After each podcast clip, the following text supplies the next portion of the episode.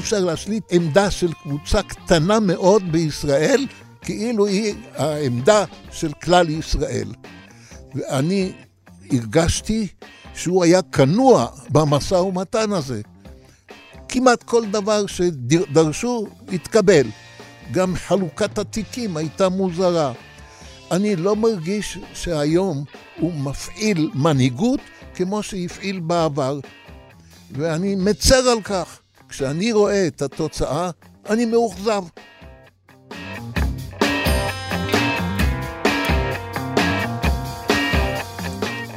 ברוכים הבאים למרקרים, פודקאסט סוף השבוע של דה מרקר. ההזדמנות שלכם לקחת פסק זמן ממחזור החדשות היומיומי ולצלול איתנו לאירועים, לאנשים, ובעיקר לרעיונות מאחורי החדשות. כאן באולפן איתכם כבדי שבוע, גיא רולניק וענת ג'ורג'י. שמענו בפתיח את משה ניסים, לשעבר שר המשפטים ושר האוצר, מטעם מפלגת הליכוד.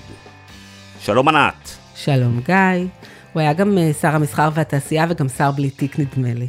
כן, והיה חבר כנסת הרבה מאוד uh, שנים. בטרם נקפוץ למרואיין uh, שלנו, אני רוצה לנצל במהירות את ההזדמנות הפעם בפודקאסט ולפתוח את הפודקאסט עם התודות למאזינים. אנחנו מקליטים היום את הפרק ה-152 של הפודקאסט הזה, כלומר שלוש שנים. ובחודשים האחרונים יש באמת עלייה די חדה במספר המאזינים הקבועים שלנו, ל-25,000, 30,000, ולאחרונה גם 40 ו-50 אלף מאזינים, וזו הזדמנות גם אה, להודות אה, לכם שאתם איתנו כל שבוע, וכמובן לבקש מאלה מכם שנהנים ממנו מדי שבוע, לשתף אותו עם אה, חברים. זהו ענת, אוגוסט הסתיים, תודה לאל. תודה לאל באמת שמסתיים אוגוסט, למרות שעדיין חם. אה, אבל רגע, אתה נשמע מאוד חגיגי ושמח, וזה בכלל אמור להיות יום אבל בדה-מרקר. אז או שלא קראת את ישראל כץ בטוויטר, או ש... האמת, לא הספקתי לקרוא טוויטר, אז בואי תעדכני אותי ואת המאזינים. אנחנו מקליטים את הפודקאסט ביום שלישי השבוע, אה, והנה ציוץ שטרח והעלה שר האנרגיה שלנו, ישראל כץ, וכך הוא כותב: יום אבל בדה-מרקר ותועמלני השמאל. הנתונים שאנחנו מפרסמים היום מראים זינוק של עשרות אחוזים בהכנסות המדינה מתמלוגי הגז בחציון הראשון של שנת 2023. אנחנו גם משלמים בזול על אנרגיה, גם מכניסים כסף שמסייע בהוזלת יוקר המחיה, וגם מייצאים גז לבנות בריתנו באירופה ובמזרח התיכון. הציוץ הזה מצטרף לציוץ אחר שהוא פרסם כנגד דה מרקר ביום שישי, שבו הוא התמקד גם בך, גיא, ושם הוא פחות או יותר אומר את אותם דברים. ואני רוצה לשאול אותך, אם אנחנו לא צריכים להיות ביום אבל היום. לא, אנחנו ממש לא ביום אבל, ומה שנוגה בכל הציוצים האלה של אה, ישראל אה, כץ, הוא לאו דווקא הביקורת שיש לו כלפי דה מרקר, או כלפי מה שהוא קורא השמאל. מה שנוגה הוא מבחינתי זה שאני קורא את הציוצים של אה, ישראל כץ, וזה נראה לי שבעצם לא הוא חיבר אותם, וגם לא אחד מהיועצים שלו. זה ציוצים שנראים כמו דף המסרים של חברות הגז. ישראל כץ לא באמת מתמצא במה שקורה מתחת לאף שלו, ולא אכפת לו. הוא ממלא את ההוראות הן של נתניהו והן של חברות הגז. הוא אגב יסיים את תפקידו כשר אנרגיה, זה דבר uh, מופרך לחלוטין עוד חודשיים, והולך להיות uh, שר החוץ, ושר החוץ הולך להיות uh, שר האנרגיה. לגבי המספרים עצמם, כמובן המספרים של uh, כץ הם מופרכים, אפשר גם לראות את זה בציוץ עצמו, הוא אומר גידול של עשרות אחוזים בתמלוגי הגז, וכמובן הסיבה שזה גידול של עשרות אחוזים הוא כיוון שהמספרים הם אפסיים. אז לקפוץ בעשרות אחוזים זה באמת אה, דבר חסר משמעות. ועניינית, כמו שאנחנו יודעים, בקרן העושר היו צריכים להיות היום למעלה מ-15 אה, מיליארד אה, שקלים, ויש בה משהו כמו עשירית מזה, בגלל שכל התחזיות של נתניהו ושל שר האוצר שלו לשעבר, יובל שטייניץ, על uh, תקבולי הגז התבררו כעור ופרח, אבל מה שהכי מטריד כרגע, מעבר לכל המחדלים והשחיתויות שנעשו בתחום הגז בעשור האחרון, שבעצם העבירו את ההחלטות על הגז לידי חברות הגז, מה שכרגע מטריד זה באמת ההחלטה של uh, כץ, בעידודו של ראש הממשלה כמובן, להגדיל בצורה דרמטית את ייצוא הגז, וזה מבלי לקיים שום דיון מסודר ופתוח על ידי אנשי uh, מקצוע בשאלה האם אנחנו לא מסתכנים, כמו שאגף תקציבים הזהיר, בכך שאנחנו נאבד את יתרות הגז ואת הביטחון האנרגטי של אה, מדינת ישראל. אז באמת כץ עלה לטוויטר ביום שישי וביקר את מה שכתבתי בטור שלי במרקר וויק, אבל כשהשבתי לו בטוויטר ואמרתי לו, אוקיי, הבנו, אני שמאלני, תועמלן, לא מבין כלום, בסדר,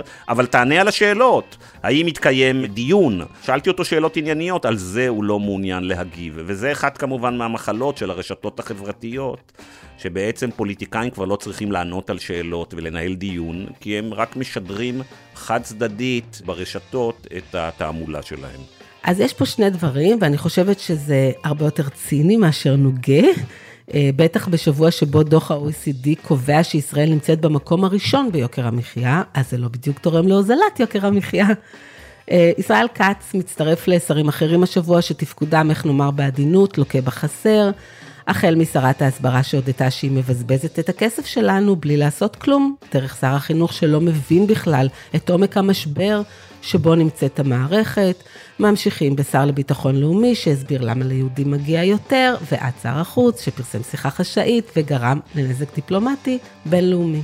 את יודעת, אני פחות מתרגש מרוב הדברים שציינת עכשיו, מכל התקלות, המחדלים והשחיתויות של הממשלה הזאת. אה, אני חושב שאלה לא הדברים אה, שהופכים את הממשלה הזאת לממשלת הרס.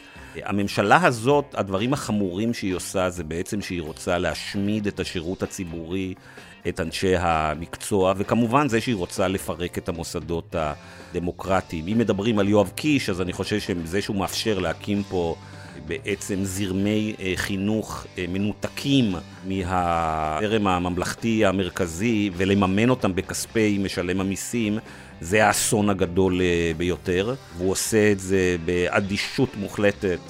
אז אני חושבת שזה הכל ביחד, ואי אפשר להפריד בין הדברים. זה מראה מראה הלך הרוח, מה רמת העניין שלהם במשרדים שעליהם הם מופקדים, ו- ויותר מהכל, מה רמת המחויבות שלהם לציבור הכללי. זה נכון, אבל אני חושב שכן צריך לעשות לפעמים הפרדה בין הביקורת על ה...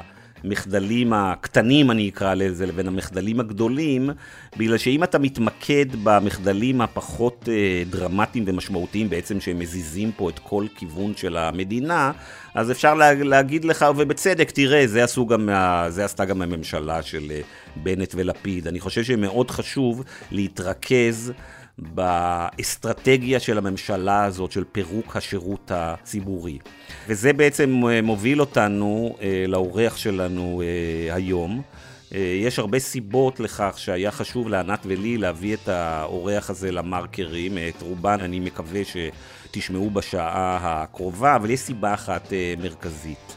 כמו שאמרנו, הפוליטיקה בישראל קרסה והושחתה בשנה האחרונה בקצב שמעולם לא ראינו, לא אני 35 שנה כעיתונאי ולא ענת 25 שנה. ולפעמים, אני לא יודע איך זה אצלך ענת, אני מרגיש לפעמים ממש נבוך מהמחשבה על איזה פרשויות והתנהלויות כושלות של פוליטיקאים אני ואת והחברים שלנו בדה מרקר זעקנו והזדעקנו בעשור האחרון או בשני העשורים האחרונים. כי הרי מה שפעם היו עושים באישון לילה ומתחבאים ומטשטשים, היום הכל נעשה מהמקפצה באלימות, בכוחניות ובאדנות מתריסה.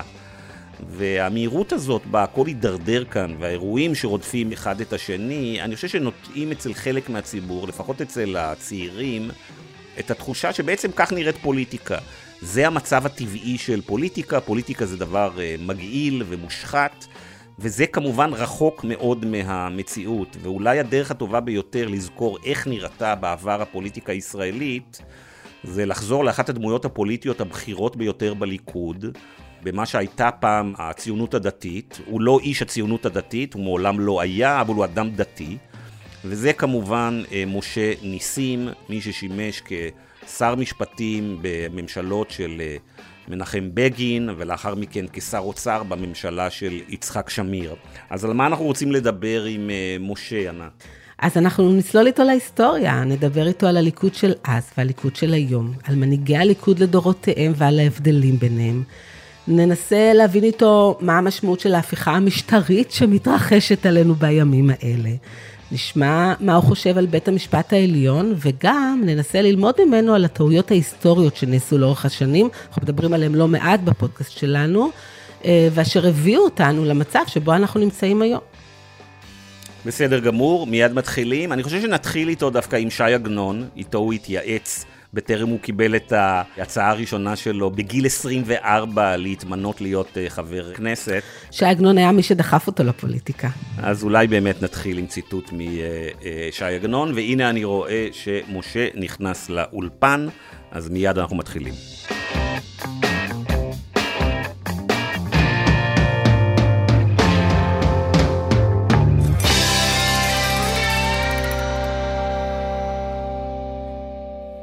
שלום למשה ניסים. שלום רב. שלום משה. משה, אני רוצה לפני שנתחיל להקריא לך ציטוט של אדם מאוד אה, חכם, שלפני המון המון המון שנים ייעץ לך שראוי וכדאי שתיכנס לפוליטיקה. היית לדעתי בן 24, אני אקריא לך את הציטוט, נראה לי שאתה תזכור במי מדובר. אז אני מתחיל. חכמים מושכים ידיהם מהנהגת העולם, מפני שהם יודעים שיש חכמים מהם, ורוצים שיונהג העולם על ידי חכמים גמורים. בתוך כך קופצים הטיפשים והרשעים, ונוטלים את העולם לידיהם, ומנהיגים את העולם כפי זדונם וטיפשותם. מעתה היאך נותנים החכמים לעולם שיובד על ידי השוטים והרשעים, אלא מתוך שהחכמים חכמים ומוסיפים חוכמה, כל שנראה להם אתמול כחוכמה שלמה, רואים אותו היום שאינו חוכמה, ואינם עומדים על דעתם, ואינם תוקעים עצמם לשום דבר, מפני החוכמה שמוליכה את החכמים מעלה למעלה. לא כן הטיפשים, כל דבר שנתנו בו עיניהם, הרי הם מחזיקים בו ואינם מניחים ממנו. שאם יניחו ידיהם ממנו, אין להם מה לעשות בעולם. לפיכך כל ימיהם תחבולות, ובלבד שיחזיקו את העולם בידיהם. אתה מזהה? לא. שי עגנון. אז זה שי עגנון שמסביר לנו במשל נהדר ובשפתו המיוחדת, מדוע החכמים מושכים את ידיהם מפוליטיקה, והרבה פעמים מי שמגיע לפוליטיקה הם אותם טיפשים שקופצים. ואני רוצה לשאול אותך, שאתה רואה מה קורה בפוליטיקה בשנים האחרונות, האם שי עגנון צדק? שי עגנון לא יכול שלא להיות צודק. אדם חכם, מלא תבונה ושכל ישר וחוש הומור, אז איך אפשר שלא יצדק? אז אה, איך היית מתאר אתה בשפתך שלך את מה שמתרחש בפוליטיקה הישראלית בשנים האחרונות? לצערי לא אוכל בסגנונו או בלשונו של שי עגנון, אומר את זה בלשוני שלי, הפשוטה. מה שמתרחש היום, אני רואה בזה שבית ישראל בוער. והדבר הכי חמור הוא שאנחנו כנראה, חלילה, לקראת פילוג בעם, ואין צורך לומר שזה אסון למדינת ישראל.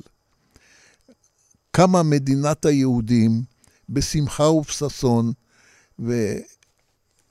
וזכינו והמדינה התפתחה לממדים שלא יכולנו אפילו לשער. אבל בשנים האחרונות, זה לא רק בשנה הזאת, התחולל שינוי שאני מאוד מוטרד ממנו.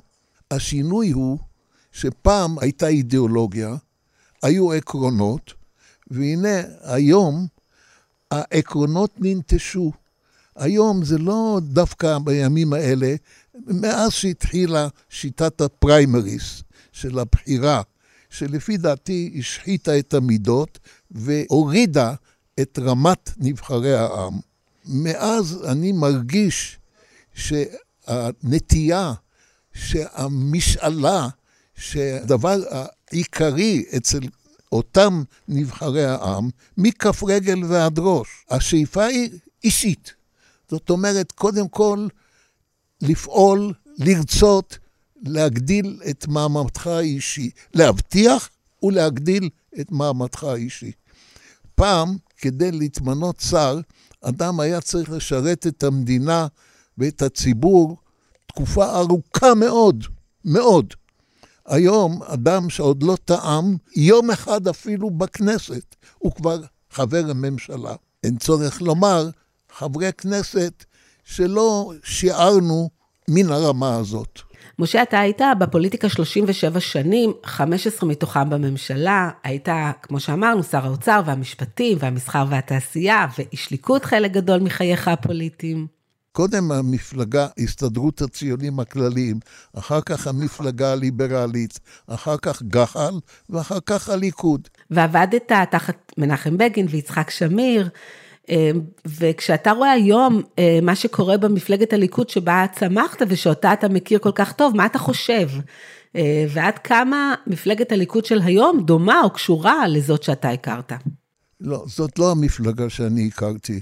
אני רוצה לומר, בליכוד בימים ההם, עוד לפני הפריימריז, כיהנו אישים גדולים, בעלי ערך, בעלי יכולת, שהביאו, הצעידו את המדינה לימים גדולים וטובים. היום, בכל הדרת הכבוד, יש בין נבחרי הליכוד אנשים לא ראויים, לא מתאימים, ומה שמאוד לא מניח את דעתי, הייתי אומר אפילו מאכזב אותי, שיש כמה דמויות שלא שומרים על פיהם ומדברים בלשון בוטה, בלי להזכיר שמות. זה לא מה שאני ציפיתי בליכוד. אני הייתי מהמייסדים, אני כבר משנת 59 בחיים הפוליטיים, 1959. מה שאני רואה היום זה אכזבה עמוקה.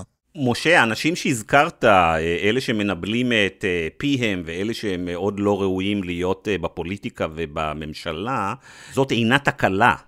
זה לא שנכנסו עשבים שוטים לתוך הליכוד.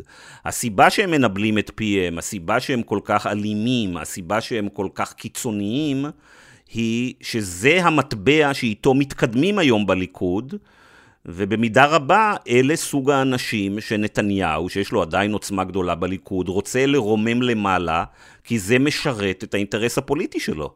קודם כל, אני מסכים איתך שהאנשים האלה פועלים כך, בין השאר, אולי לא רק, גם אולי משום שזה טבעם, אבל גם מעבר לזה, משום שזה מחזק את יכולתם לחזור ולהתחזק בחיים הפוליטיים, משום שבפריימריז, מי הם קהל המצביעים? אנשים שנקנו בכסף. מה זה פריימריז? בליכוד יש 200 אלף חברים? חלילה. אתם צריכים לזכור שהיו ימים כתיקונם. מי שרצה להצטרף למפלגה לא יכול היה רק לבוא ולשלם מס, מס חבר. היה צריך להופיע בפני ועדה של שלושה, שהיו שואלים אותו מדוע הוא רוצה להצטרף למפלגה, מה האידיאולוגיה שלו, מדוע המפלגה הזו מעניינת אותו. ולפעמים היו כותבים החלטה, מתקבל, ולעיתים היו כותבים גם לא מתקבל. היום פונים אה, ראשי קבוצות, קבלני קולות, משלמים להם, ותביאו בוחרים.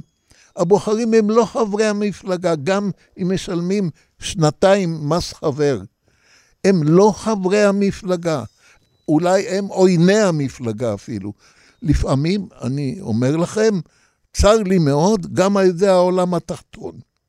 אלה מצביעים בעד אנשים שייבחרו, קודם למועצת המפלגה, למרכז המפלגה, ולכן מכניסים חברים למרכז המפלגה, אותם אנשים שבוחרים אחר כך את נבחרי העם. אין צורך לומר אם הבחירות נערכות על ידי הפריימריס בכבודם ובעצמם. משה, בפריימריז של הליכוד לא רק חברים, אנשים שנקננו על ידי קבלנים, אלא קבוצה מאוד גדולה שנכנסה ל... לליכוד בשני העשורים האחרונים זה של המתנחלים. שחלקם אגב לא מצביעים אפילו לליכוד. אני לא אמרתי שכל רשימת חברי הליכוד מורכבת מאותו סוג של אנשים. לא אמרתי. בלי ספק, אם נגיד מדברים על 200 אלף, אני אומר 30 אלף הם אנשים נקיי הדעת. אבל הרוב, אין לי פקפוק של הרוב בפריימריס, הם אנשים קנויים. אני לא אומר קנועים, קנויים. אתה קונה ארגזים, ואחר כך הולכים להצביע. יש כנראה בקהל המצביעים בפריימריס אנשים שהם אולי קיצוניים בדעותיהם, אולי. ולכן אתה, כשנבחרת לכנסת, צריך להראות להם שאתה ממלא את משאלות ליבם, גם בדרך וגם בסגנון. ולכן אני משוכנע שיש בין חברי הכנסת של הליכוד, או בכל מפלגה אחרת, שפועלים כדי להראות לציבור שבחר אותם, או שעתיד לבחור אותם, להראות שהם ממלאים את משאלות ליבו. ולכן הופכים להיות אולי קיצוניים יותר, אולי גם בסגנון יותר, פחות מכובד. משה, אני רוצה לדבר איתך על מי שעומד בראש הליכוד, על בנימין נתניהו. אמרת בעבר, יותר מפעם אחת, שבמנחם בגין היה לך אמון רב, וגם בשמיר, ואתה מכיר היטב את נתניהו, למרות שעזבת את העולם הפוליטי כבר ב-96. אני רוצה לשאול אותך קצת על ההבדלים בין המנהיגים השונים, החל מבגין, דרך שמיר ועד נתניהו. בגין היה דמות מיוחדת במינה. קראו לו פשיסט, והפכו אותו לדמות שלילית ביותר. אבל לא היה אדם נקי בחיים הציבוריים והפוליטיים. לא היה דמוקרט בחיים הפוליטיים של ישראל. גדול ממנחם בגין. בגין היה אישיות מופלאה. אני אומר, בגין יומו, לילו, ראשו ורובו, נתון היה אך ורק לשני יעדים, עם ישראל ומדינת ישראל. אפילו נושא כלכלה, הוא לא היה מומחה בהם. אולי יכול היה להעלות רעיונות מטעמים חברתיים. הוא היה מדינאי, איש שקידם את ביטחון ישראל, אדם שהיה מנהיג מן המעלה הראשונה. ויושר ואמינות שלא נבראו דוגמתם. ונתניהו? אני לא אומר את זה על האחרים. וכשמדברים על נתניהו? בנימין נתניהו, אני הרגשתי שיש מולו תופעה שאני לא סבלתי אותה, שנאת חינם. בנימין נתניהו בכהונתו הראשונה בשנת 96 לא היה ראש ממשלה טוב. היה ראש ממשלה לא ברמה, אולי אפילו ברמה נמוכה. והיו לי טענות, ואני לא חשבתי אותו לגדול בישראל. אבל אחר כך שנבחר בפעם השנייה לתקופה ארוכה, אני בדעה, ואני מאמין במה שאני אומר, שהוא הצעיד את מדינת ישראל לשנים הטובות ביותר שהיו במדינה. א', הערכתי מאוד את העמדות שלו בנושא ביטחון. הוא לא היה איש מופקר, הוא לא רצה לכבוש את עזה כמו שהרבה אנשים, גם אפילו מהשמאל, חשבו שצריך לעשות. משום שזה היה אסון לאומי אם היינו כובשים את עזה. בגופו הוא מנע את זה. חיזק את ביטחון ישראל. מבחינה מדינית, ההישגים שלנו, לא חלמנו עליהם לפני בנימין נתניהו. ואין צורך לומר, מבחינה כלכלית, כשהוא היה שר אוצר, שילם מחיר יקר על עמדות נכוחות, צודקות וחשובות לשפר ולהבריא את כלכלת ישראל. לכן, כל הדיבורים עליו בצורה שלילית לא הניחו את דעתי, ואני חשבתי והבעתי את דעתי ותמכתי בו. ואני אומר, תמכתי בו. אני הכרתי את התכונות שלו. לא שאני חושב שהוא בעל התכונות הצדיקות והטהורות והיש... והיפות ביותר בעם ישראל. אני ידעתי גם תכונות אחרות. אבל להגיד מתוך שנאה, מתוך איבה, שהוא היה ראש ממשלה כושל והרס את מדינת ישראל, זה הפך מן האמת. אני חייב לומר, זו הייתה דעתי. אני, מאז הרכבת הממשלה הזו, אני צריך לומר ביושר לבב, שיניתי את דעתי.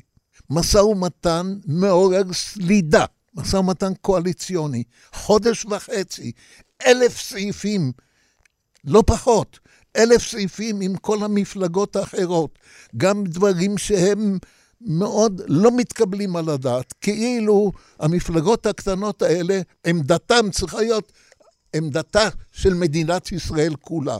הם מיעוט קטן, אי אפשר להשליט עמדה של קבוצה קטנה מאוד בישראל, כאילו היא העמדה של כלל ישראל. ואני הרגשתי שהוא היה כנוע במשא ומתן הזה. כמעט כל דבר שדרשו התקבל. גם חלוקת התיקים הייתה מוזרה. אני לא מרגיש שהיום הוא מפעיל מנהיגות כמו שהפעיל בעבר, ואני מצר על כך. אני ייחלתי שהוא יחזור להיות ראש ממשלה. אני לא מסתיר את זה, מאוד ציפיתי אפילו. אין צורך לומר תמכתי, אבל כשאני רואה את התוצאה, אני מאוכזב. אני רואה בכל הדרת הכבוד, ואני חופשי להגיד את דעתי. המועמדים בליכוד שהיו או שהינם להחליף את נתניהו, הם לא ברמה שלו. אני אומר את זה במילים הכי עדינות. זה לא אבל עבודה שלו, משה, שהוא פשוט חיסל את כל מי שהיה יכול להיות לא, ברמה, ודאג לזה שיהיו בינוניים? לא נכונה. אולי תואיל להגיד לי אדם אחד שהוא חיסל והיה ראוי להיות ראש ממשלה. אין דבר כזה. לא היה. בני בגין עזב, דן מרידור עזב, למעשה זה נראה כאילו כל מי שלא מתיישר עם נתניהו, לא רואה בו המנהיג הגדול, כבר לא נמצא בליכוד. אני מבקש שתואילו בטובכם לתת לי דוגמה אחת של אדם שראוי להיות ראש ממשלה, והוא הודח על ידי נתניהו, בין בצורה א', בין בצורה ב'. אין מציאות כזו. אני רוצה להגיד לכם, נוהגים להגיד באמת, מי שצריך להכשיר אנשים, גם בגין לא הכשיר, גם שמיר לא הכשיר, גם רבין לא הכשיר. שום אדם לכהונה של ראש ממשלה. כשאתה היית שר אה, אוצר בתקופה מאוד דרמטית בכלכלה הישראלית, שעסקים גדולים וארגונים גדולים עמדו בפני פשיטת רגל, ולממשלה הייתה אה, השפעה מכרעת על אה, עתידם, קרה לך שאתה הלכת ופקדת את בתיהם הפרטיים של מיליארדרים, של אנשי הון, ושהם באו אליך הביתה? חלילה. אני, תסלחו לי אם אני אומר איזה מילה על עצמי, אני לא אוהב לדבר על עצמי אף פעם. אז כמו שאמרנו, היית שר המשפטים, אתה משפטן בהשכלה שלך, ולמעשה אחד הדברים שהיה לך הכי חשוב לקדם, הוא חוקה לישראל, אבל אין כזאת, והיום אנחנו מבינים כמה זה בעייתי כשהתחליף הוא שרשרת של חוקי יסוד, שאותם אפשר לשנות כמה שרוצים, בהינתן רוב של 61 חברי כנסת. את צודקת לחלוטין. אתם יודעים את כל המתח והריב שהיה על השאלה אם לכונן חוקה לישראל או לא עוד מתקופת בן גוריון. ואז החליטו, לפי החלטת הררי, להקים חוקי יסוד, לכונן, לחוקק חוקי יסוד. כשהחליטו על זה, חוק היסוד לא היה חוק על, היה חוק רגיל, אבל עם שם גבוה יותר, יסוד. אבל בית המשפט העליון עצמו הפך את חוקי היסוד למשהו שהוא גבוה יותר, ולכן שאסור שחוק יסתור את חוק היסוד. אבל לא על זה אני מתכוון. אני רוצה לומר שלפי דעתי, מראשית ימיה של המדינה היה צריך לחוקק חוקה. ואני פעלתי בעניין הזה, חוקקתי את חוק יסוד שפיטה וחוק יסוד אה, מבקר המדינה ועוד כהנה וכהנה, והתחלתי גם לעבוד על חוק זכויות כבוד האדם וחירותו, או זכויות היסוד של האדם. חוק מלא וגדוש. כבר הקהלתי את כל הנציגים, כולל מהאופוזיציה, כדי לנסח חוק כזה לקראת חוקה. ולכונן חוק יסוד חקיקה. מה לעשות? שלקחו אותי, גירשו אותי נאמר, ממשרד המשפטים, והעבירו אותי למשרד האוצר, ומאז שקט, כמעט שלא, אם היה ניסיון אחד, כשל. אני בעד חוקה. אני חושב שהיעדרו של חוק יסוד חקיקה זה משהו חמור מאין כמותו. היום אנחנו 75 שנים אחרי הקמת המדינה, ואין לנו חוק יסוד שאומר מהי החקיקה, דרכי החקיקה, סמכויות הרשויות וכל כיוצא בזה. אם היה תלוי בי, מזמן זה היה, כי אני לא הייתי שקט ולא נח עד אשר הייתי מכונן את החוקים האלה. ועכשיו, אני מסכים גם למה שאמרת. כשאני דיברתי או חשבתי על חוק יסוד, אמרתי שזה צריך להיות לא רק חוק יסוד, אלא חוק יסודי, שרואה פני עתיד, שמבטיח את הדמוקרטיה ואת החיים התקינים במדינת ישראל. אבל כבר מלפני עשרים וכמה שנים, כשאהוד ברק היה ראש ממשלה, כדי לכונן ממשלה, הפכו את חוקי היסוד לפטריות, תסלחו לי על הביטוי. מאז עשרים שנה, שחוקקו את חוק היסוד, שממשלה במקום 18 תהיה 24 שרים, והכל כדי להצליח להקים ממשלה לברק. ושראש ממשלה יכול להיות גם מי שאיננו חבר כנסת. כבר אז אני כתבתי בקובץ משפטי שזה דבר שלא מתקבל על הדעת בשביל אינטרס רגעי של מפלגה, של ממשלה, מחוקקים חוק יסוד. ומאז, אלוהים יעזור. הייתה לך ביקורת לפני הרבה מאוד אה, שנים על בית המשפט העליון, על הכוח המופרז שלו ועל השימוש שהוא עושה בכוח הזה. האם לדעתך הצעדים שנתניהו אפשר ליריב לוין להציג בארבעה בינואר השנה, זה הפתרון? אני חייב לומר, לי יש כבוד גדול ללא עוררין לבית המשפט העליון, למערכת המשפט ולבית המשפט העליון. אני יונק את זה מתורת ישראל. התורה שלנו אומרת, אם יהיה ריב בין אנשים, ובאת אל השופט אשר יהיה בימים ההם. נשאלת השאלה, למה את צריכה להגיד אשר יהיה בימים ההם? זה אומר שזה לא רק בשביל הדור הזה, זה לדורות. ועשית ככל אשר יורוך, ולא תסור מן הדבר אשר יאמרו לך ימין ושמאל. אני סבור שבית המשפט, כשפוסק את הדין, חובה לכבד ולקיים, גם אם אתה לא שבע רצון, גם אם אתה חושב שהוא טעות, אבל אתה חייב לכבד. ואני רוצה להאמין שאין היום בישראל מישהו שיעז לומר שאם יהיה פסק דין כזה או אחר של בית המשפט העליון, שאפשר לא לכבד. נתניהו כבר אמר לפני חודש בריאיון, הוא לא נותן ראיונות לעיתונות המקומית, בריאיון לרשת אה, זרה, שהוא לא יכבד את פסיקת בית המשפט העליון. הוא אמר קודם כל שבית המשפט העליון יכבד את החוקים שלנו. בעצם הוא רומז שאם בית המשפט העליון יפסול את החוק לביטול עילת הסבירות, הוא לא יכבד את זה. אני לא שמעתי את הדברים, אני שומע את זה ממך. אני אמרתי את דעתי, אסור באיסור חמור שלא לכבד כל פסק דין, גם אם אתה רותח מזעם על תוכנו, וגם אפילו אם אתה צודק, גם אם אתה צודק, ואני מכבד את בית המשפט העליון, אבל זה נכון, בכל הדרת הכבוד. היו שתי אמירות ששינו את מערכת המשפט באופן יסודי. אחד, מהפכה חוקתית, ב', הכל שפיט. שני אלה, נתחיל במהפכה חוקתית. ממה? היה חוק יסוד, כבוד האדם וחירותו, ובדרך של פרשנות, אמר הנשיא של בית המשפט העליון שזו מהפכה חוקתית. איך? חוק שנתקבל באישון לילה, בלי שאנשים ידעו אפילו את תוכנו של החוק. תאמינו לי, הייתי אני באותו לילה. וחוק שהתקבל ב-31 קולות נגד 22. חוק כזה הוא מהפכה? יוצר מהפכה חוקתית? לא. בכל הכבוד, אני לא חשבתי שזו החלטה נכונה, אבל אני כנוע אליה. זה נושא אחד. בית הכל שפיט. תפקידו של בית משפט הוא לשפוט על פי חוק. תקראו את פסקי הדין של גדולי הנשיאים של בית המשפט העליון, הנשיא אולשה, הנשיא אגרנט, הנשיא לנדו, שמגר גם. הם לא מאמינים שהכל שפיט. אני לא אומר עוד על שופטים כמו חשין, כמו טירקל, כמו מלץ ועוד כהנה וכהנה. הם לא חושבים שהכל שפיט. יען. ולמה?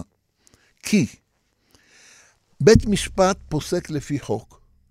בית משפט הוא לא בית שבו הוגים דעות, עוסקים בפוליטיקה ואומרים דברים כאלה או אחרים, ואומרים לרשות מבצעת או מחוקקת, רגע אחד, אני חושב אחרת, ואתה חייב לקבל את דעתי בכל הדרת הכבוד.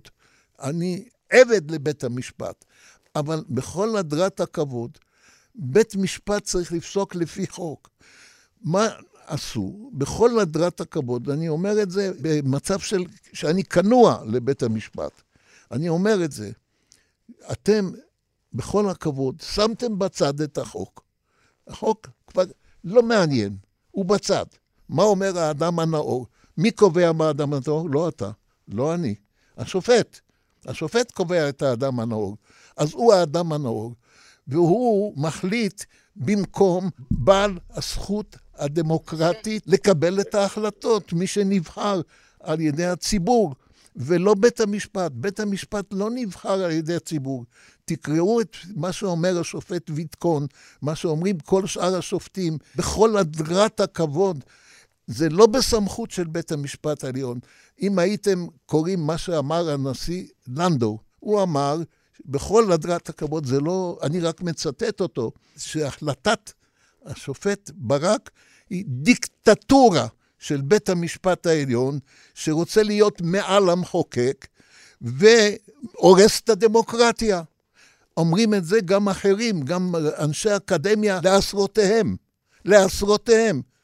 שבית המשפט העליון לא יכול לעסוק בפוליטיקה, לא יכול לעסוק בעניינים של דעות. זה לא התפקיד שלו, הוא צריך לשפוט על פי חוק. אם זה בסתירה לחוק, אם זה לא סביר לפי החוק, אבל אי אפשר לשים את החוק בצד. שופטים לא אמורים להיבחר על ידי הציבור, כמו שומרי הסף, הם לא אמורים להיות תלויים בבחירה הזאת, ולכן הם יכולים להוות גורם מאזן או מרסן לנבחרי הציבור. אה, אני אשמח שתיתן לנו דוגמאות למקרים שבהם בית המשפט קיבל החלטות פוליטיות ונוכל לדון בכך. אני אתן לך דוגמה, לא שלי, של שופטי בית משפט העליון, שהנושא הביטחוני, גדר ההפרדה, בכל הדרת הכבוד. האם שופט שלא היה חוץ מאשר שנתיים או שלוש בצבא, ולא עסק בענייני ביטחון, עולה על הרמטכ"ל, שעוסק יומם ולילה בענייני ביטחון, השופט טירקל ושופטים אחרים צווחו ככרוכיה על העובדה שמתערבים בנושאים כאלה. בכל הכבוד. ויש עוד הרבה. אני יכול לתת לכם ציטטים ממה שאומר נשיא המדינה חיים הרצוג, איש לא מהימין, מפלגת העבודה, שתוקף את בית המשפט העליון על הדברים האלה במילים בוטות. הוא אמר שהכנסת צריכה לשמור על כבודה, דברים קשים ומרים על בית המשפט העליון. לא שאני מסכים לכל דבר שנאמר. אני, יש לי דעה, אני רוצה להסמיך את בית המשפט, שיכול גם לפעמים לקבל החלטות לא לפי רצונה של הרשות המבצעת, אבל זה שהמחוקק יאמר מתי. כמובן, כל מה שקשור לחוק. אבל גם נושאים של שוויון.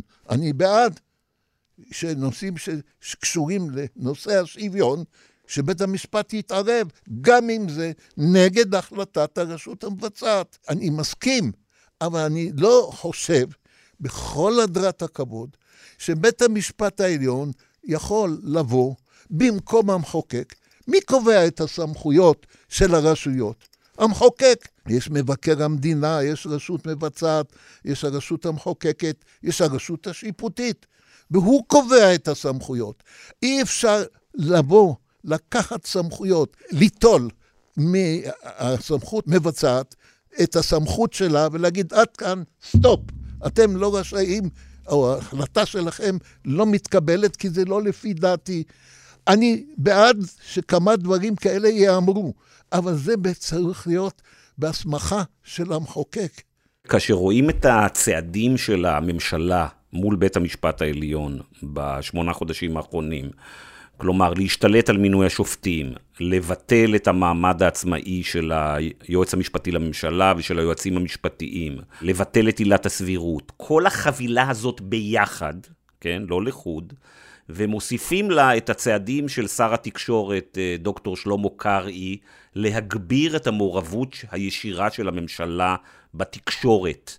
האם זה לא נראה לך ביחד כמו קואליציה שרוצה דיקטטורה? היא רוצה לחסל את כל מי שעומד בדרכה, את הבלמים והאיזונים היחידים. אני לא רוצה להשתמש במילה דיקטטורה.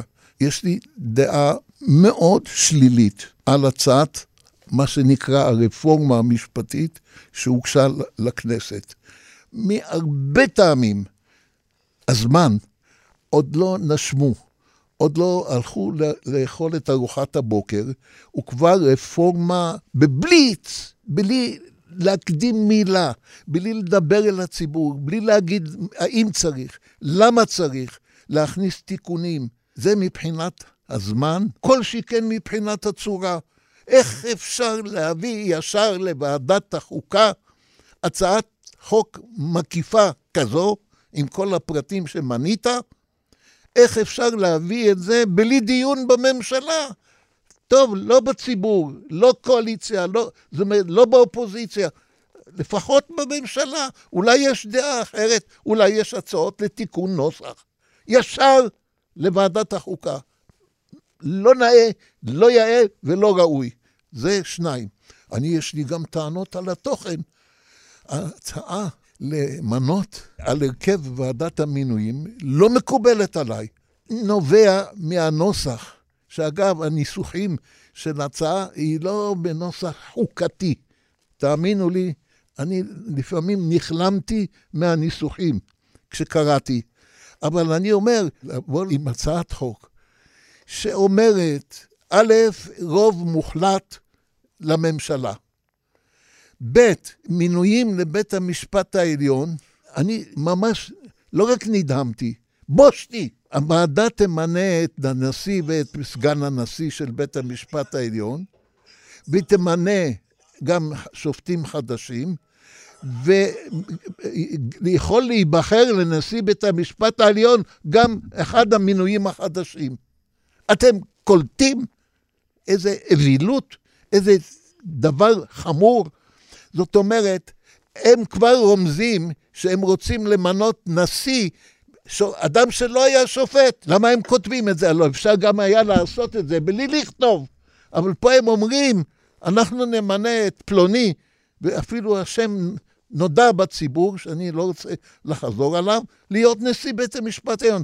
אדם שלא ישב יום אחד בבית המשפט העליון. הנושא של מבחן הסבירות יעזור אלוהים. הלו, הנושא שדובר על עמדות בית המשפט העליון בהתערבות בהחלטות הממשלה, היה לא רק מפני שהשתמשו במבחן הסבירות.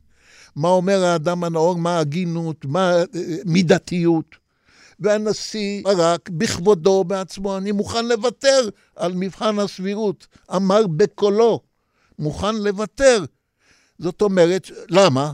הוא אמר, יש מידתיות, יש מה אומר האדם הנאור וכולי. תקחו את מבחן הסבירות. באה ההצעה הזו, היא מבטלת את מבחן הסבירות. אלוהים אדירים, הלוא זה לא ישנה 0.000 את העמדות של בית המשפט העליון, את הפסיקות של בית המשפט העליון.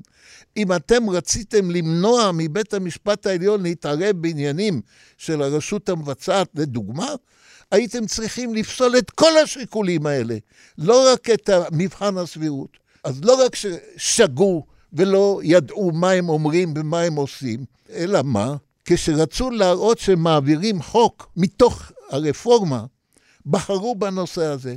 שהוא 0.00, לא משנה מאומה את מה שאתם שואפים לשנות, ועל זה שורפים את המדינה. אבל אולי הם קצת יותר מתוחכמים פוליטית ממה שאתה מייחס להם, והם חושבים שאם הם יבטלו את אה, עילת הסבירות, זה ייתן להם רוח גבית אחר כך להגיד שכאשר בית המשפט העליון יתערב בהחלטות שלהם, הם יגידו שהוא לא לגיטימי והם לא יכבדו הם את לא. יכולים, מפני שהם בחוק פסלו את מבחן הסבירות. אם היו פוסלים גם נימוקים, טעמים אחרים, זה עניין אחר. הם לא יכולים להגיד את זה. אם הם יגידו, שוב, אני כבר אמרתי מה דעתי, מי שאומר שאפשר לא לכבד או לא לקיים פסק דין, הוא אדם שאוהב משטר לא ראוי למדינת ישראל. עכשיו, ראיתי שהנשיאה, גברת חיות, שגם אותה, כמו כל שופט אני מכבד, יצאה בהודעה מול הרפורמה. אני חושב, הגם שאני מכבד, אני חושב שזה היה משגה.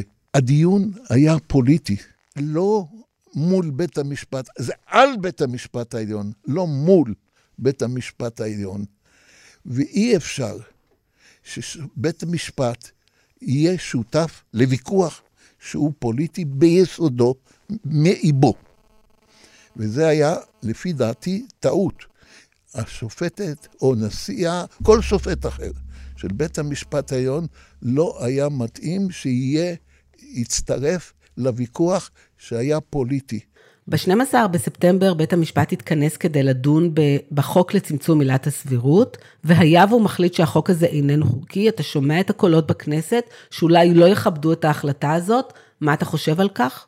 אני משוכנע שהכנסת חייבת לכבד, גם אם פסק הדין לא צודק, ואני אגיד לכם את דעתי, אני בכל הכבוד, למרות שאמרתי קודם שחוקי יסוד, הם כמו פטריות היום, והם הורידו את משקלם החשוב שהיה ידוע מראש, או שחשבו עליו מראש. אני סבור שבכל הכבוד, אין לבית המשפט העליון סמכות לבטל חוקי יסוד. משה, אתה אומר שבית המשפט לא יכול לבטל חוקי יסוד, אבל היום אפשר לקרוא לכל חוק חוק יסוד, לחוקק אותו ברוב שיש לקואליציה הנוכחית, ואז בית המשפט לעולם לא יוכל להתערב. השאלה אם אין זילות של המושג הזה שמאפשר לעשות איתו מה שרוצים. אמרתי קודם והדגשתי שחסר לנו חוק יסוד חקיקה.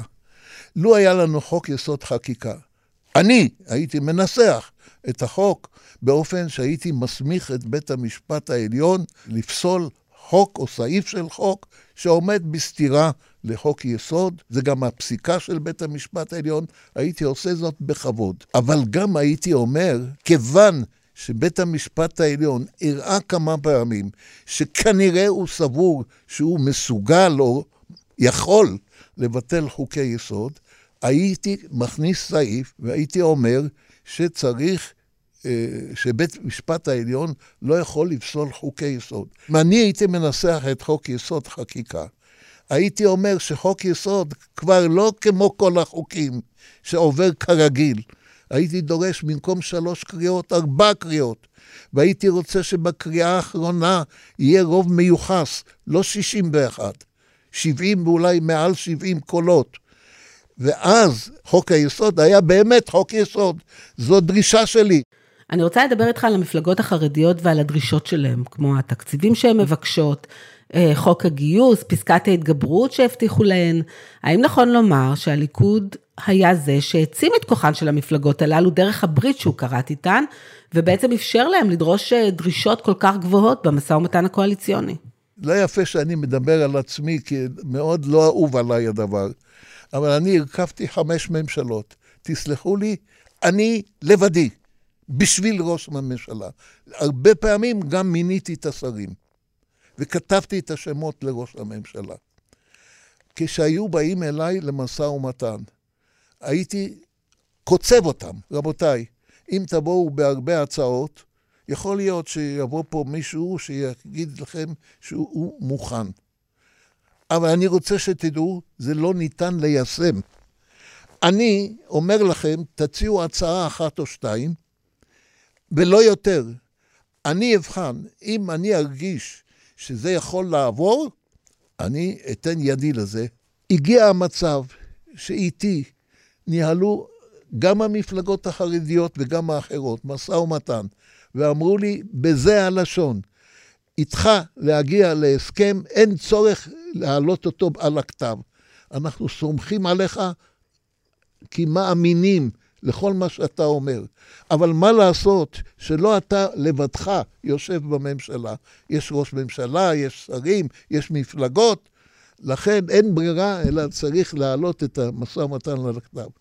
אם אני הייתי כעת מנהל משא ומתן בממשלה הזאת, לא שאני רציתי חס ושלום, אני רחוק מזה, אני הייתי קוצב ואומר להם, רבותיי, מה זה מאות סעיפים? לא בא בחשבון.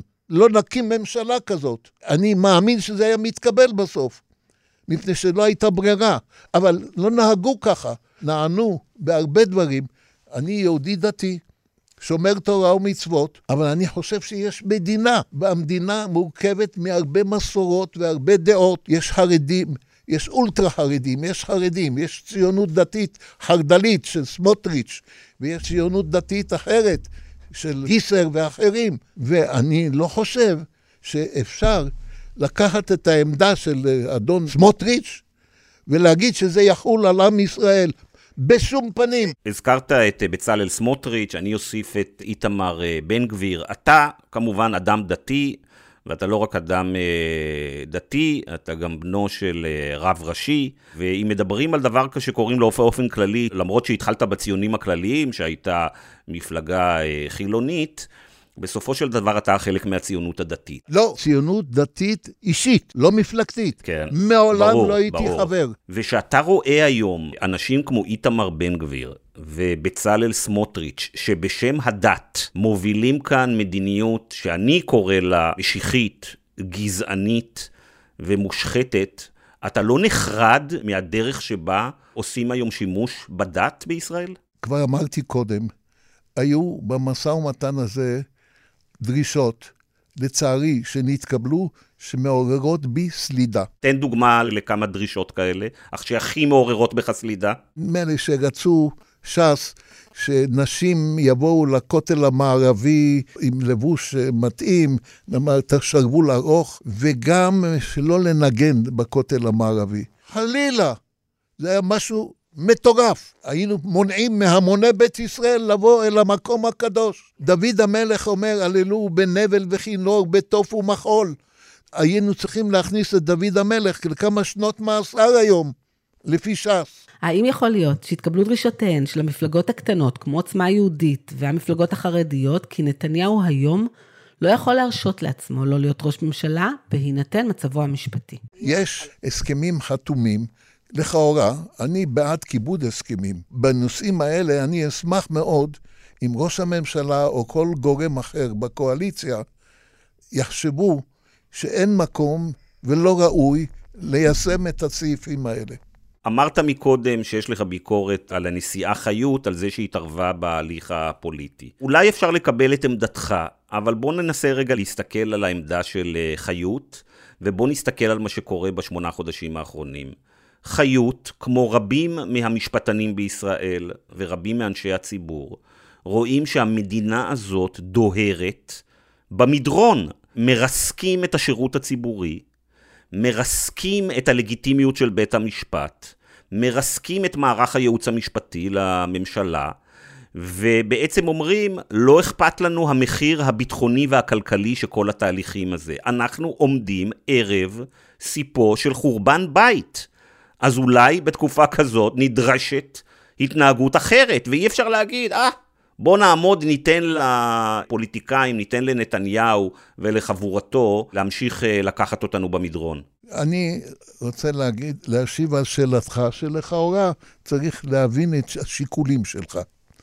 אבל בכל הכבוד, לו הציבור היחיד שהיה עומד מול ממשלת ישראל, רפורמה משפטית, היה בית המשפט העליון, ואין דוברים ואין אחרים, אז הייתי אומר, אין מנוס, בית המשפט העליון מוכרח להשמיע את דעתו. זה לא כך. ראו את ההתנגדות החריפה שמקיפה עולם ומלואו. ציבורים שלא חלמת עליהם. רופאים וסרבנים וכל מה שראינו במהלך החודשים האלה. יש מי שמגן על בית המשפט העליון. בית המשפט העליון בנסיבות כאלה לא צריך להשמיע דעה שהיא בכל הדרת הכבוד עמדה פוליטית. זה לא יכול להיות. בית המשפט העליון לא מוסמך לעניינים פוליטיים, הוא מוסמך לתת פסקי דין. לא להתווכח מבחינה ציבורית או בעניינים ציבוריים. זה לא תפקידו. אם היה בודד, אני עוד אבין, אין מנוס. צריכים לעבור על דעתנו. אבל כשיש הגנה כל כך מקיפה, כל כך רחבה, מה צריך את קולו של בית המשפט העליון?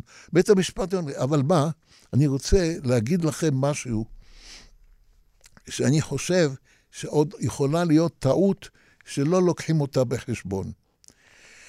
עכשיו רואים איזו הגנה ציבורית ענקית הייתה לבית המשפט העליון, שלא קם דוגמתה ולא היה כדוגמתה. אבל מי שחושב שהאמון בבית המשפט העליון השתפר או גדל, טעות בידו. יש ציבור שאני מונה אותו למעל 50 אחוז. האמון שלו בבית המשפט העליון חלש.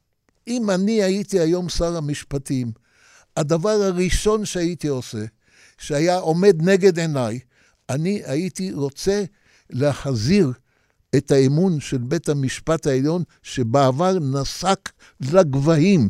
הייתי פועל בכל נשמתי להעלות את האמון. והעלאת האמון בכל הדרת הכבוד לא יכולה אם בית המשפט העליון ימשיך להתערב בענייני ביטחון או פוליטיקה, דעות, היוצא בזה, זה לא יחזיר כבוד.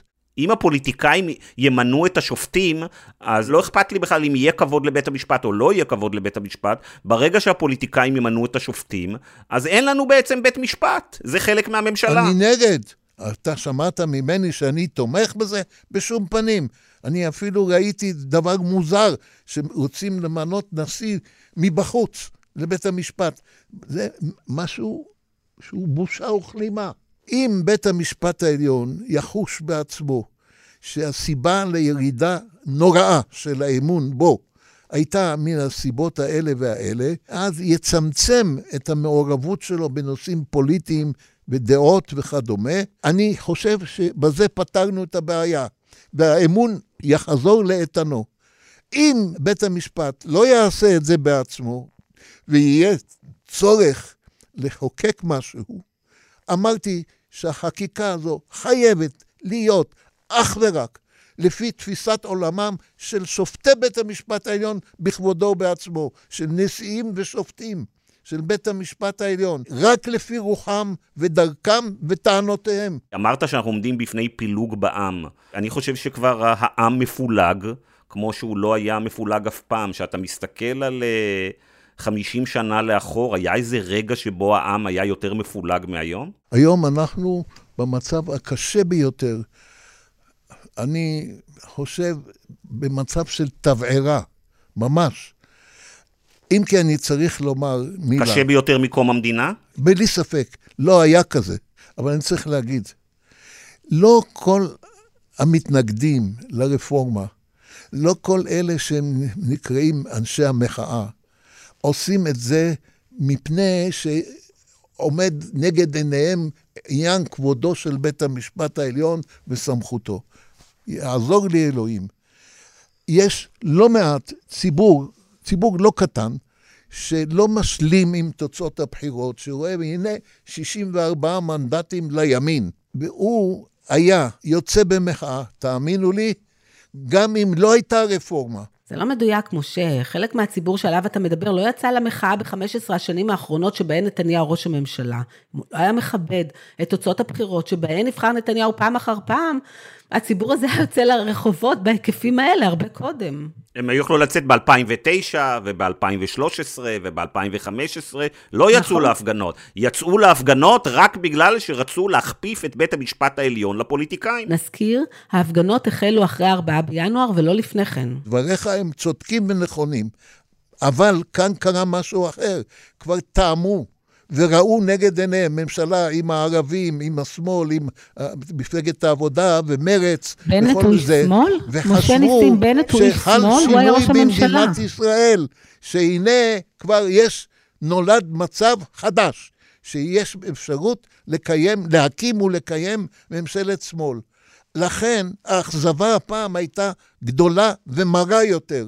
ואני מאמין באמונה שלמה שמה שאני אומר זה מדויק. אפשר לראות את הסיטואציה שבו אנחנו נראים פה, נמצאים בה היום, ולהגיד, תראו, זה הכל מתחיל בנתניהו, שרוצה להימלט מגזר הדין או מעונש מאסר, וברגע שהעניין הזה ייפתר איכשהו, הכל ישוב על אה, מקומו.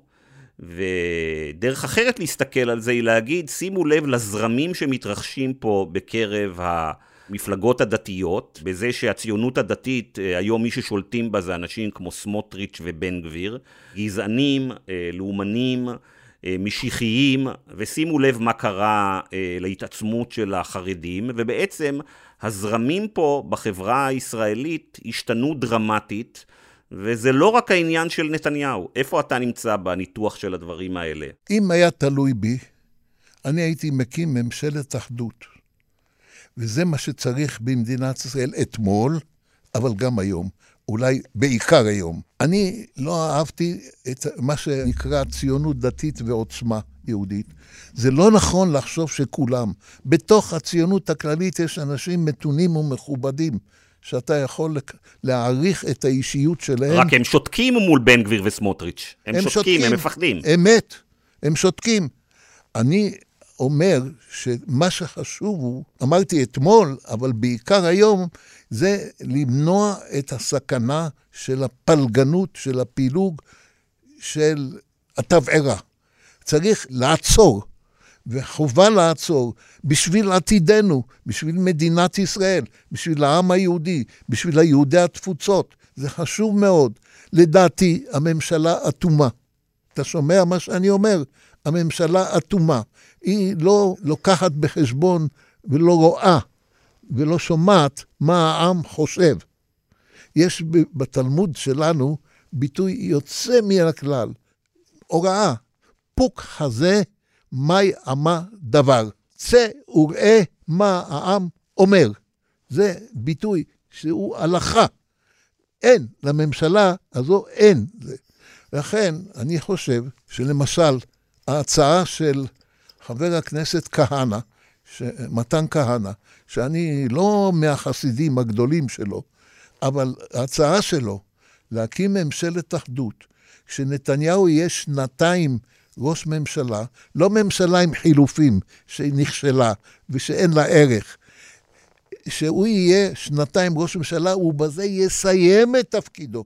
אתה היית סומך עליו שהוא באמת יסיים את תפקידו? אני חושב שההצעה הזו הייתה נבונה ונכונה, ואם היא הייתה מתקיימת, אנחנו היינו יכולים להיות רגועים יותר. שבנימין נתניהו חותם איתך על הסכם כזה, שהוא עוד שנתיים פורש, אתה מאמין לו שהוא יכבד את ההסכם? אם היית שואל אותי לפני שנתיים, אני לא הייתי יודע לענות אה, תשובה ברורה. אבל כשאתה שואל אותי היום, כן, מאמין. אני חושב, משה, שאתה קצת עושה לו הנחה. אני חושב שאתה רוצה להגיד בין השורות שנתניהו הוא גם ראש ממשלה מושחת, שדואג בעיקר לעצמו ולכיסאו ופחות לעם ישראל. זה אתה אומר, אני לא אמרתי. אז אה, משה, רגע לפני שאנחנו נפרדים, יש לנו חוף קטן למאזינים שלנו. אה, יש לך ביקורת גם על דה מרקר ועל גיא רולניק ועל הטורים שלו. אה, אמרת לי אותה בשיחה המקדימה בינינו, ואתה מוזמן פה לומר אותה לגיא פנים אל פנים.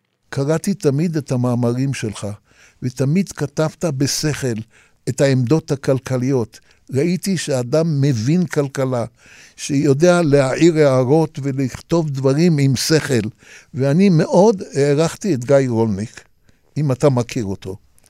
אבל בזמן האחרון, גיא רולניק קצת שינה את כיוון המאמרים שלו, ועכשיו אתה רק תוקף.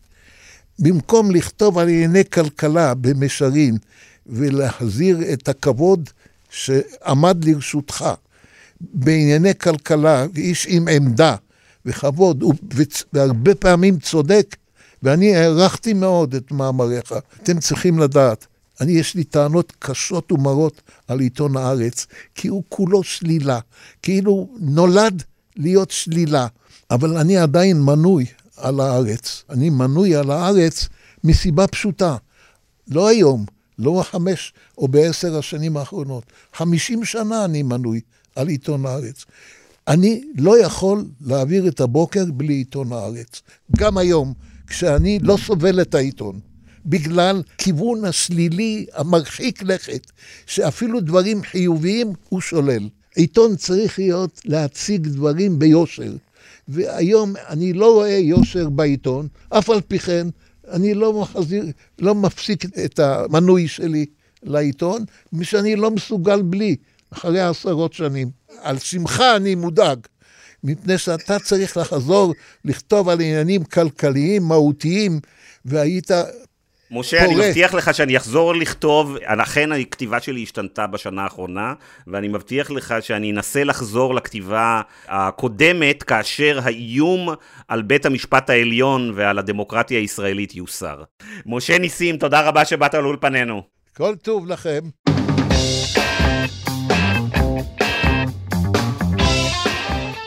ענת, וואו, זאת הייתה שיחה ארוכה, הפודקאסט השבוע ארוך מהרגיל, אבל אני חושב שזה היה שווה את זה, איך את מסכמת?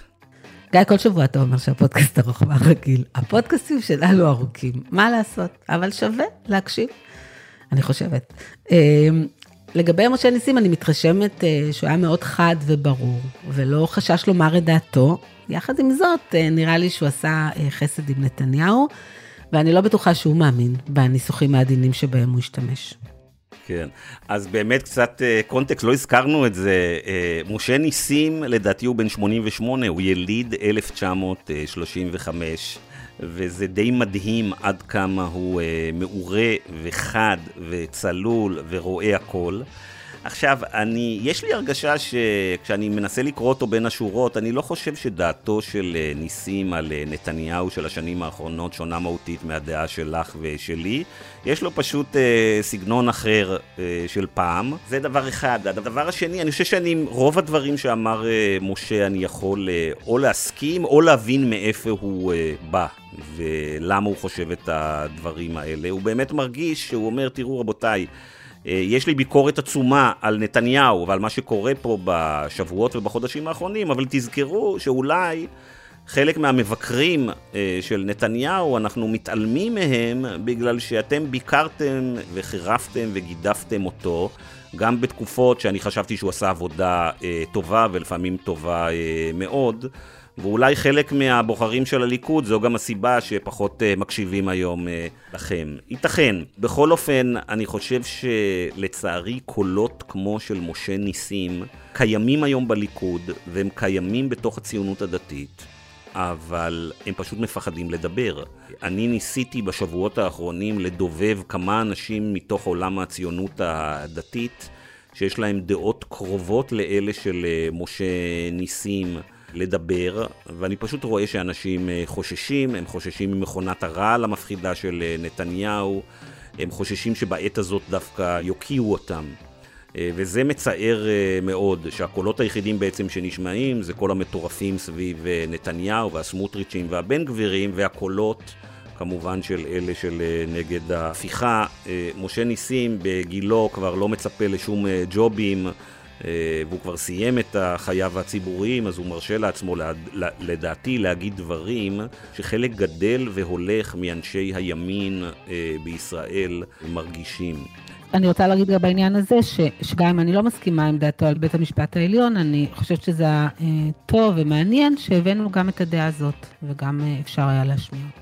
טוב, בוא, צריך להיות כנים פה ולהגיד שזה לא באמת הבאנו מישהו שהוא אה, דעותיו שונות מהותית משלנו, בגלל שבכל זאת, בסופו של דבר, אה, משה ניסים מתנגד בצורה ברורה לרכיב המרכזי במהפכה של קהלת ויריב לוין, וזה ההשתלטות של הקואליציה על בית המשפט העליון. אוקיי. אז uh, עד כאן המרקרים לשבוע, יש לנו כבר תכנון לשבוע הבא, ענת, או שאנחנו עדיין עובדים על זה? אנחנו עדיין עובדים על זה, כמו שאתה יודע, uh, אבל אני מקווה שנצליח להפתיע את המאזינים שלנו. בסדר גמור. אז עד כאן המרקרים להשבוע. אם אהבתם את הפודקאסט, אל תשכחו להירשם בחנויות הפודקאסטים של אפל, ספוטיפיי וגוגל. תודה רבה לאמיר פקטור, המפיק שלנו. תודה לך, ענת. תודה, גיא. תודה למשה ניסים, שטרח והגיע לאולפן, ולהתראות בשבוע הבא. להתראות.